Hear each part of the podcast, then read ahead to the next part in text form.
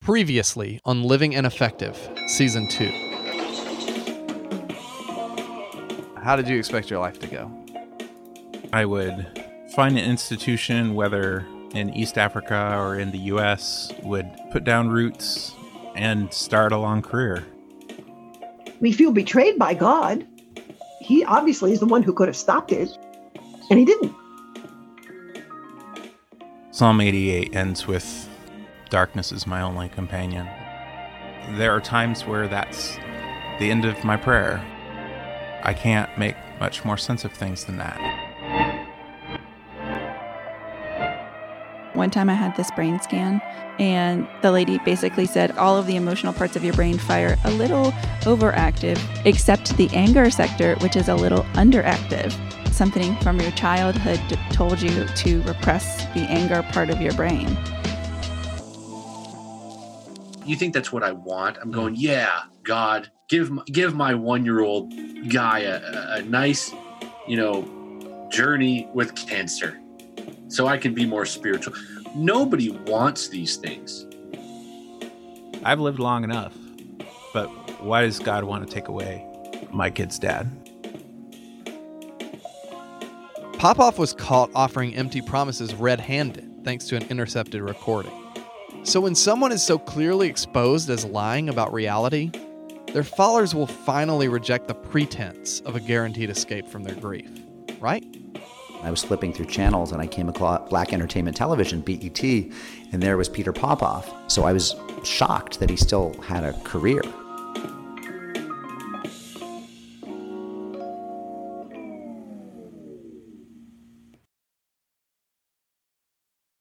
Bargaining it's, you know, if I this, then you that. This is Diane Langberg, practicing psychologist and the author of Suffering and the Heart of God. And people sometimes do it as part of grieving in the sense of, well, if I just do this, then these things won't happen to me anymore, or something that I want in place of this will happen. It's another way of trying to avoid the full blown truth of the loss. I'm Richard Clark. And I'm Joy Beth Smith. The Christian Standard Bible and Christianity Today present Living and Effective, Season 2, a podcast about what happens when the Bible and humanity collide. Joy Beth, do you ever yell at the TV set? Absolutely. Why? I get uh, viscerally upset on a regular basis about uh, anything from the Bachelor results uh-huh. to and you yell at in the in the in the privacy of your own home. I You're yell just, at books. I yell at the TV. You yell at books all the time. Interesting. Uh, you don't? No, because I'm I'm just reading. It it doesn't hear me. I grew up with my dad yelling at the TV. He would watch the news and just say, "Oh, give me a break," stuff like that. Well, I don't sound like that when I yell at it. What do you sound like? Oh my gosh. Why would you give the rose to that girl? Oh, okay. Yeah. So you are making arguments. Yeah. All right. So I have a theory about why we do that is because when we're reading a book or watching TV, we're doing something that is very isolated and hmm. passive. Mm. And in that moment, we're sort of craving for some form of interaction, oh. even if if it's not with a person, right? If it's just with ideas or characters, right? Um, or a game show where you try and win a marriage for some reason. Which if you don't say that it, like it's a wild idea. Well, it's clearly a wild idea. I don't think I have to say it like it's a wild idea. So it, it like TV doesn't require interaction, but we sort of insert ourselves into interaction. You know, I bet a lot of people were like, "No way!" when they saw Peter Popoff on TV again after just being utterly exposed as a fraud. The next thing they know, he's back on the airwaves. And Popoff's particularly shameless in that he never really paid lip service to something like that or showed regret or repentance like other disgraced televangelists have done. He just picked up where he left off. He started repeating the same promises with the same delivery that he always had.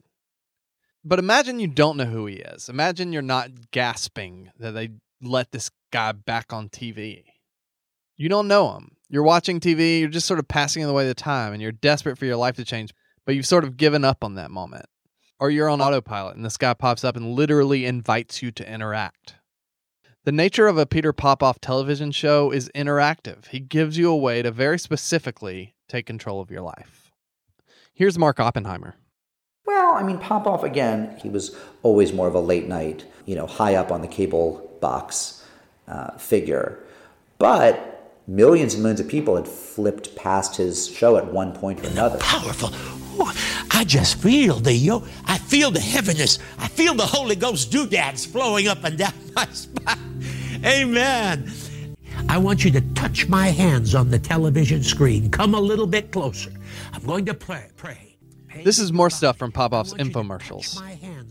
It's pretty clear he wants to give the viewer a deeper connection than they might get from the typical late night TV watching experience. There's no distance in prayer. I'm going to send this powerful healing virtue transfer. I, I, believe it's going to be transferred into your life. Here it comes. Now touch my hands. Come a little closer and agree with me. Father in heaven, you see everyone who's watching who has pain. That man with prostate cancer, the woman with pain in her feet. My God, let your healing anointing and power flow out over the airwaves right now. The key thing when he comes back after about 10 years away is that he's not looking for a white audience anymore. I invite you Oh, I just feel that Holy Ghost vibrations moving up and down my spine, through my arms. They're flowing to you. I can just sense it right now. Bondage is being broken. Heaviness is rolling away. I can see the supernatural debt cancellation taking place right now. You're going to get good news. So, previously, taking advantage of the integrated nature of the Pentecostal community, right? He always had people of all races at his revivals, but he was principally targeting, you know, the, the majority white culture that we live in. Most of his money was probably coming from white people. Ideas that God is going to give you that will produce instant cash. I know that. Get ready. Get ready. Get ready.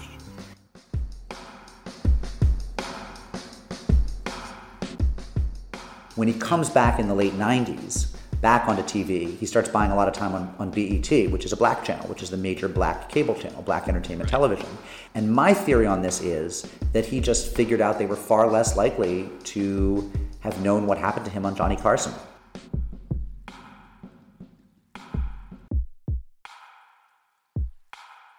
You know, I went to one of his revivals, as I talk about in my GQ article. I didn't get the sense that there were people who were just Popoff loyalists who just were there because they'd always been following. The people I met were at the revival in Washington, D.C., where I did talk to a lot of them. None of the people I talked to, none of them were ready to sort of sell everything and follow Popoff. They were people who'd seen his TV show, who figured that the miracles they saw on TV and the testimonials they saw on TV had to be valid because those looked like good, honest folk, and you know, it was relatively well produced and it looked like honest TV, and they just believed it. You know, they figured, why not? Why not come?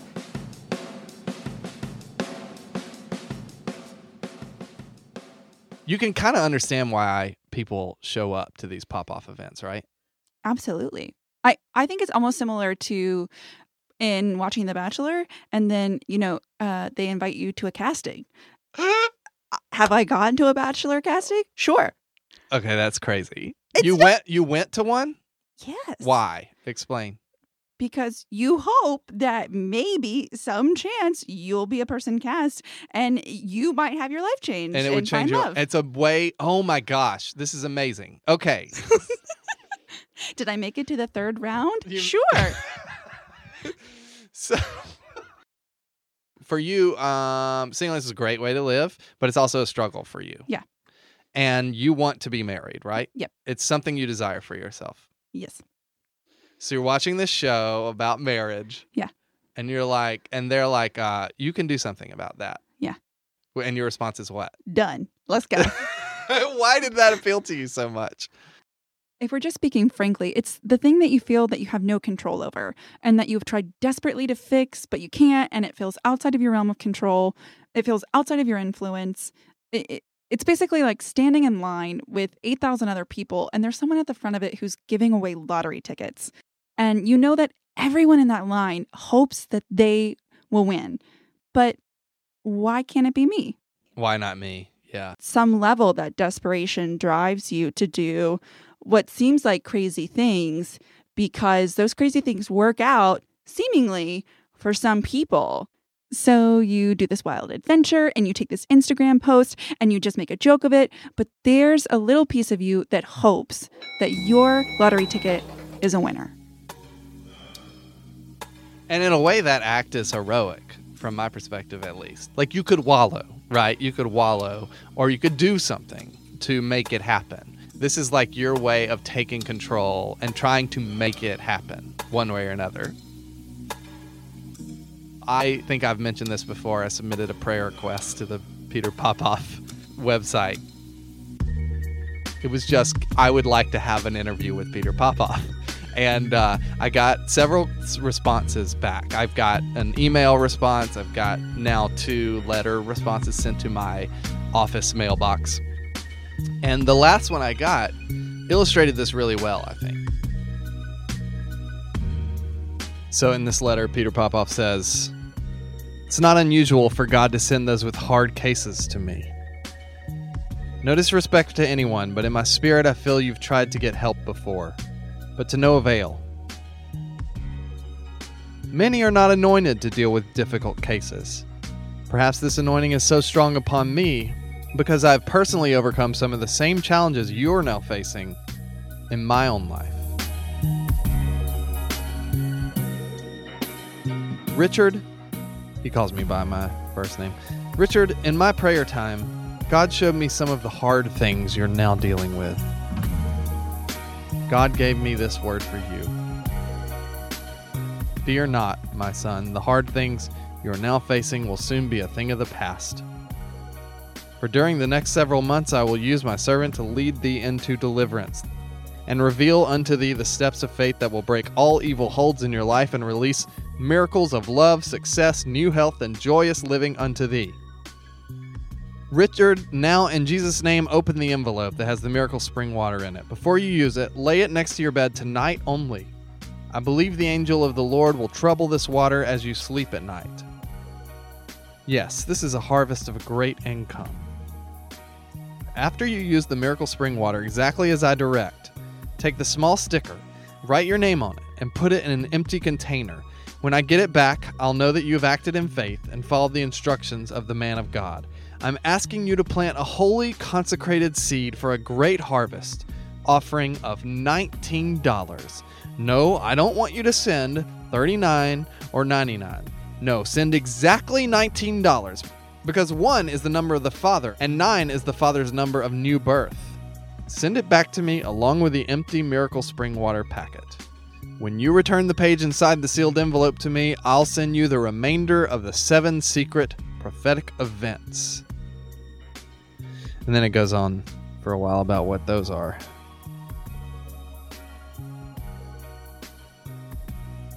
I guess I'm not going to get an interview with Peter Popoff because I don't think I'm going to send him $19.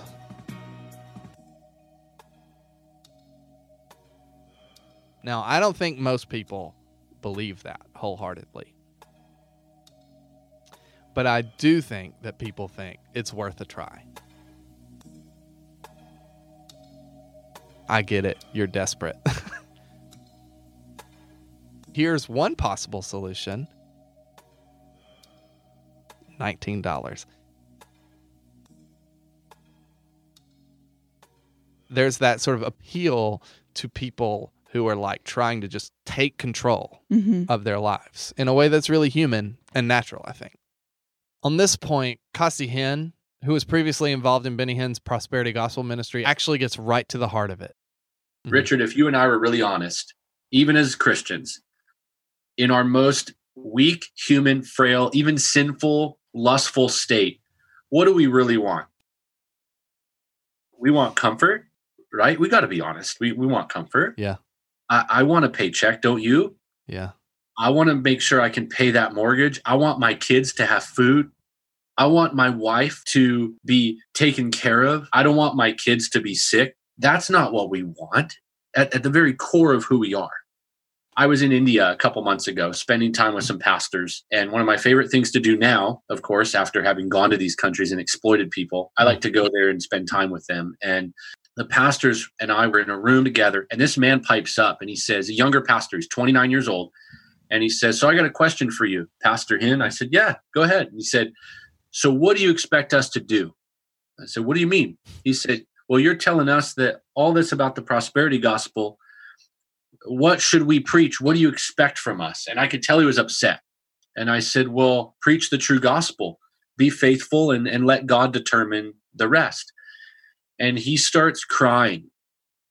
And through, instead of now an aggressive voice, it was this pleading. And he said, But you don't understand. They'll leave our churches. And all of a sudden, the room, you could hear a pin drop. And he's a pastor of a conservative Baptist church in India. He said, If I don't preach some prosperity gospel, at least a little bit, they'll leave my church. People don't want to hear it. They're tired of it. They don't want to hear the real message. They don't want to hear that there's challenges. They, these are poor people. They want the hope. They want to be told it's going to be okay. They want to be told that God is going to give them things. So, you know, you expect me to just let people go, walk out the door? How will I have a church? There'll be nothing left. This old pastor who was quietly sitting in the corner just burst out and said, You be faithful. And he looked at the young man and again through tears, he said, You be faithful. You let God decide. He will bless your faithfulness. You will face him one day and he will be pleased with you because you were faithful. You can see the moment this other pastor stops being angry and starts bargaining with Costi. I relate to that. I don't know about you, but I'm constantly trying to bargain my way out of pain. I see bargaining throughout all of my life. Bargaining with people, Uh-huh. bargaining with God. It's funny because I don't consider myself a particularly contentious person. Mm. Um, I went to India and bargaining is a large part of their culture, and Huh. I actually hated it. Like I didn't want any part of that. right. uh, but it's it's been actually been through this podcast where I'm like, oh yeah, I do that. Yeah. just regularly. Yeah. and especially through singleness of uh, just kind of wanting desperately to figure out what the formula is. Mm-hmm. Um, if it's not so okay fine jesus you can take the husband and the picket fence and the t- kids but i i felt like there were kind of like these these uh, consolation prizes that you you were insured if you didn't get those if you didn't get that big thing Mhm. um, that I had been promised, then it was like, oh, okay, you get to jet set as a single and you get to have this sophisticated single life. Yeah. Um, but again, it was sort of like, oh no, that's prosperity gospel round two. Yeah. If not this, then this. Yeah. Yeah, and and the way that he says, "Can we just do a little bit of prosperity gospel?" is actually like really convicting. I love how blatant he is. At least in that story, he's blatant about it. I think oftentimes I'm asking that question and just not saying it. Right? Well, I like that he equated it to hope. Yeah. Because he was like, they're they live in poverty. They need a little bit of hope. Uh huh. And I was like, yes, Yes. we do. Yeah, we totally. do need a little bit of hope. Uh huh. Yep.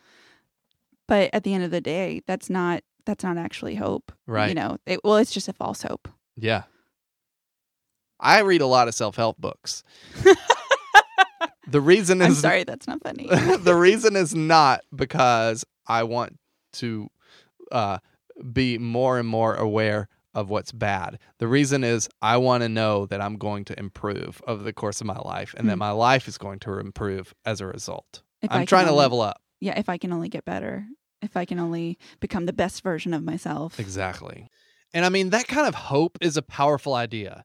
It's something that's very Christian in its origin. But sometimes hope itself can become a type of idol that blinds us to our reality, whether we want to improve ourselves or just save ourselves from death. This idea, by the way, is something that Todd Billings says is surprisingly common. He told me about the differences in expectation and anxiety at the end of life for the religious and non religious. Those who tend to have the most anxiety are those who are not really sure where they're at Mm-hmm. um, religiously.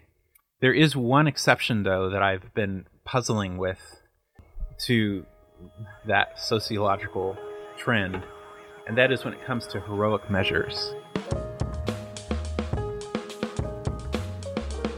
There have been several studies done to say that committed, again, primarily Christians, mm-hmm. are over three times as likely to ask for heroic measures at the end of life. than those who are less religious. And what do you mean by heroic measures? Aggressive treatments at the end of life, which have virtually no chance of having any healing properties. Yeah. Um, it's the doctors talk about it as a sort of lottery ticket chance.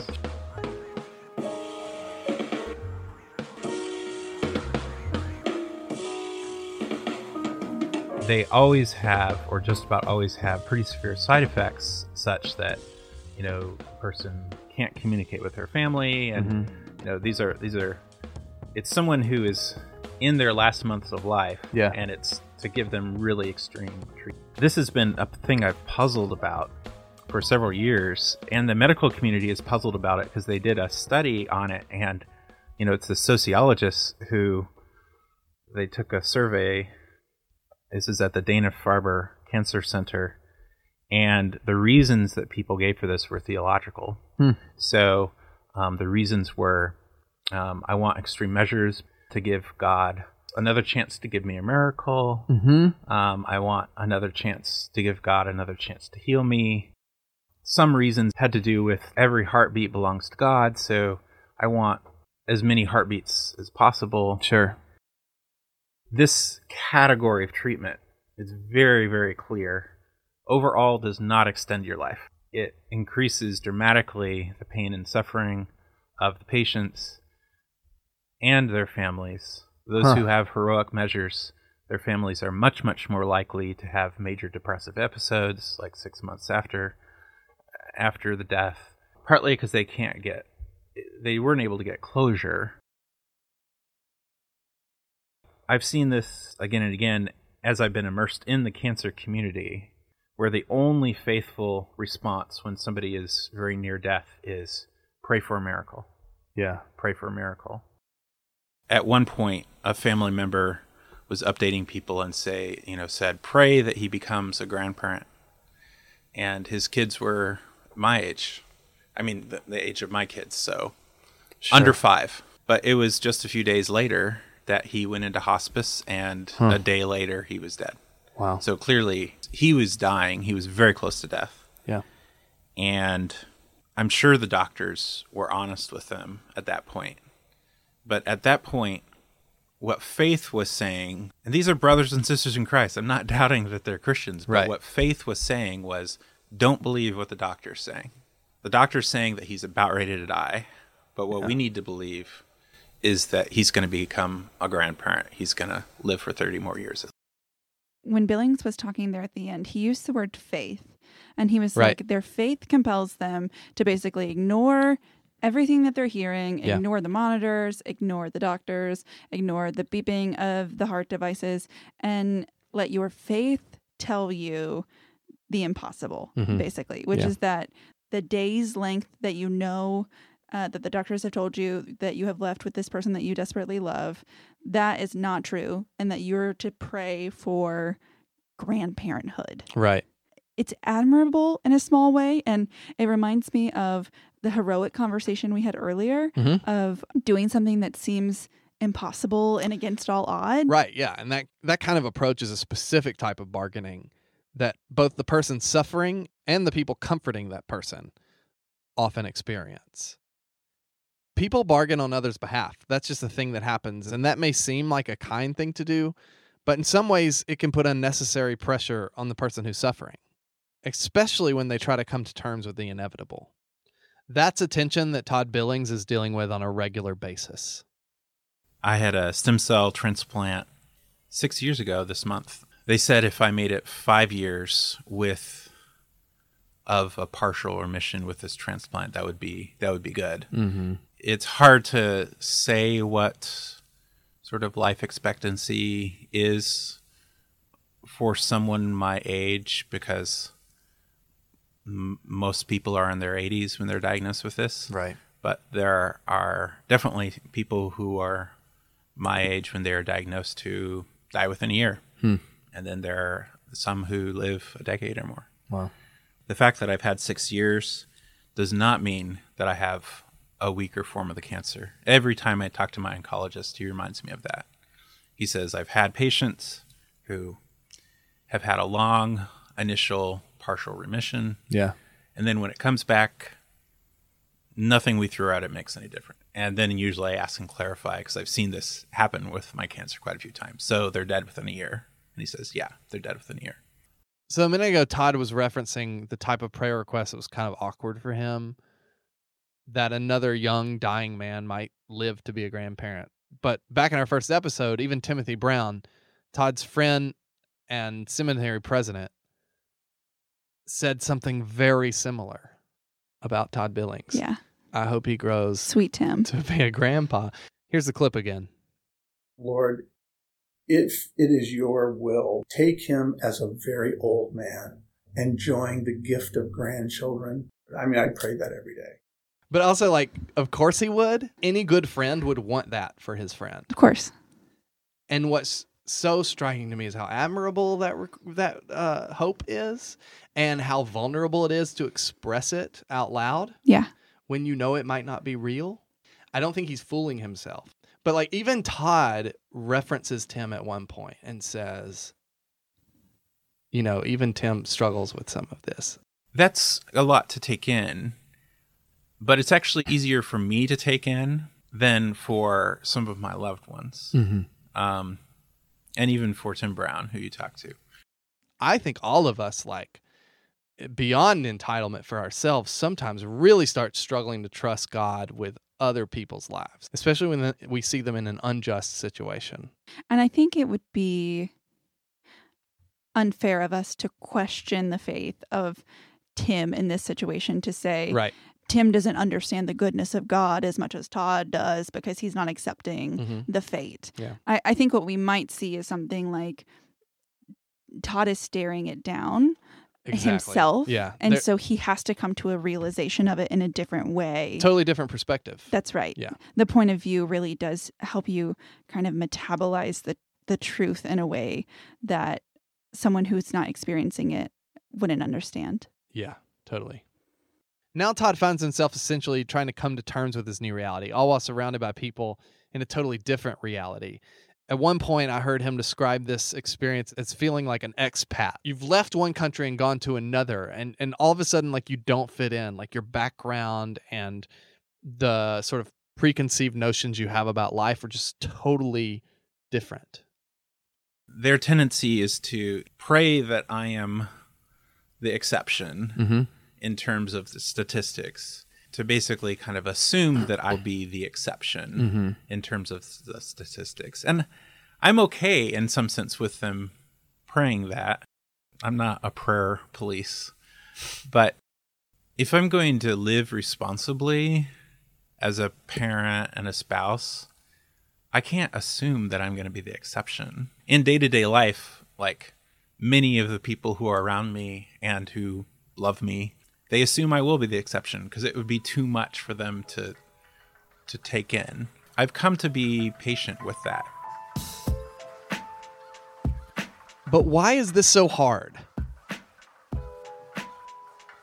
Why is it that death, something each of us is guaranteed to experience and encounter, so difficult to come to terms with?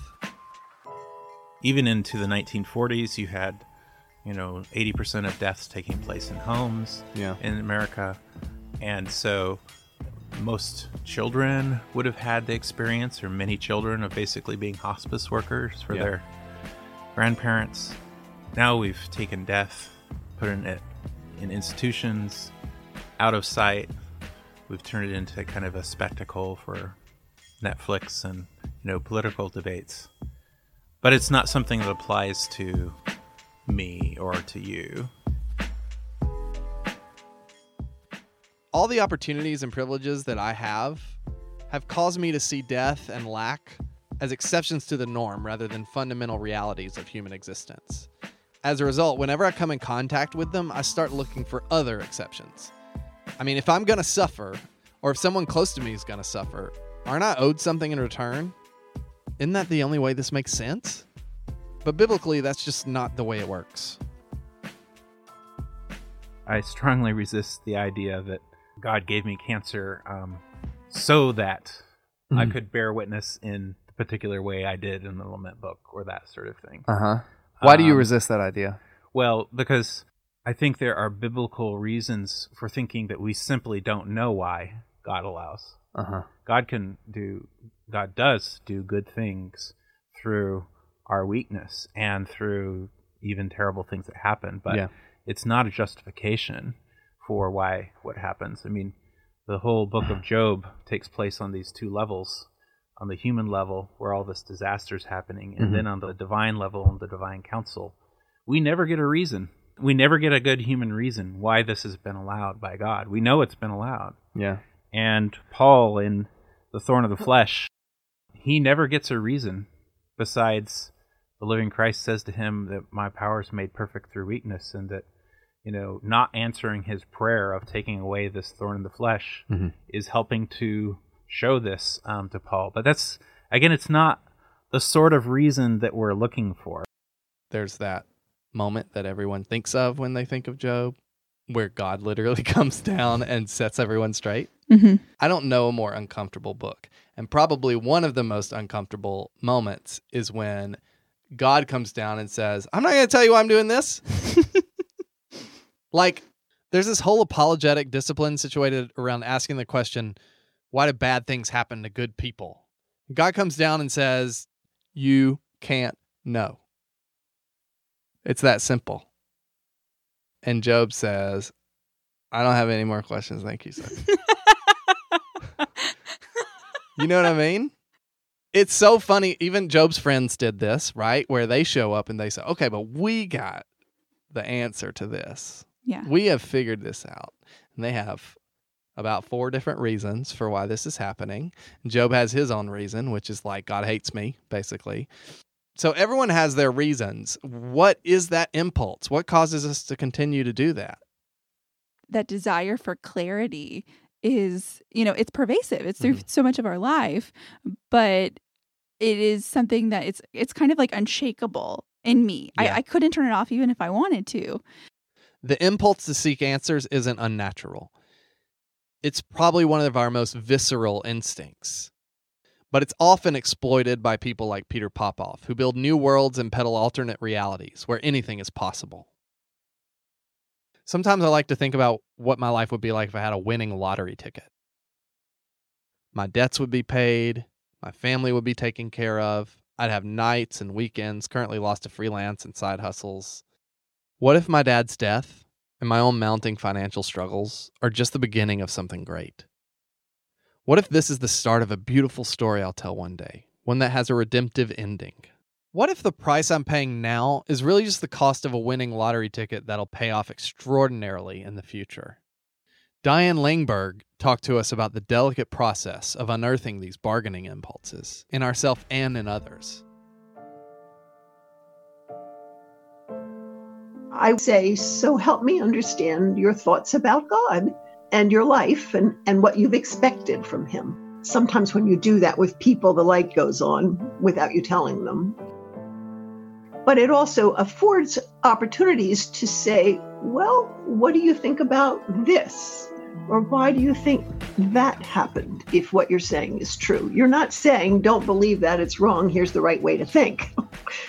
You're sort of musing out loud when you take a harder approach and just instruct somebody that what they're thinking is wrong and here's the right way, if they don't agree with you, it's broken the relationship or they won't trust you anymore. So that breaks it. So it has to be done very carefully and slowly.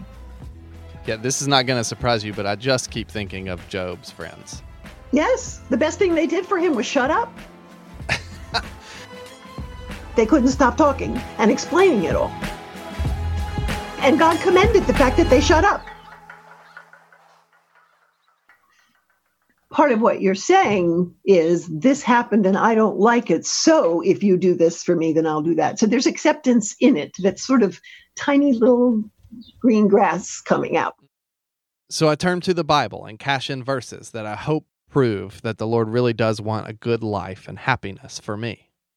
I'm able to do all things through him who strengthens me. Or, I've come so that they may have life and have it in abundance. And we hope it works so that some of this pain or despair or this suffocating sense of loss is alleviated even just a little.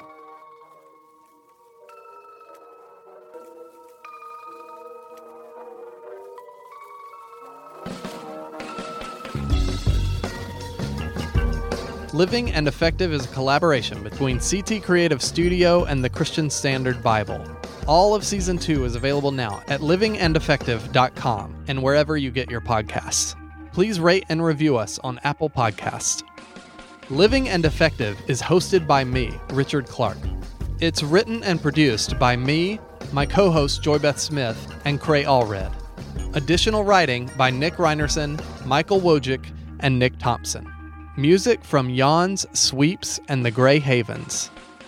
Audio from the television program Peter Popoff Miracle Ministry was used in this episode.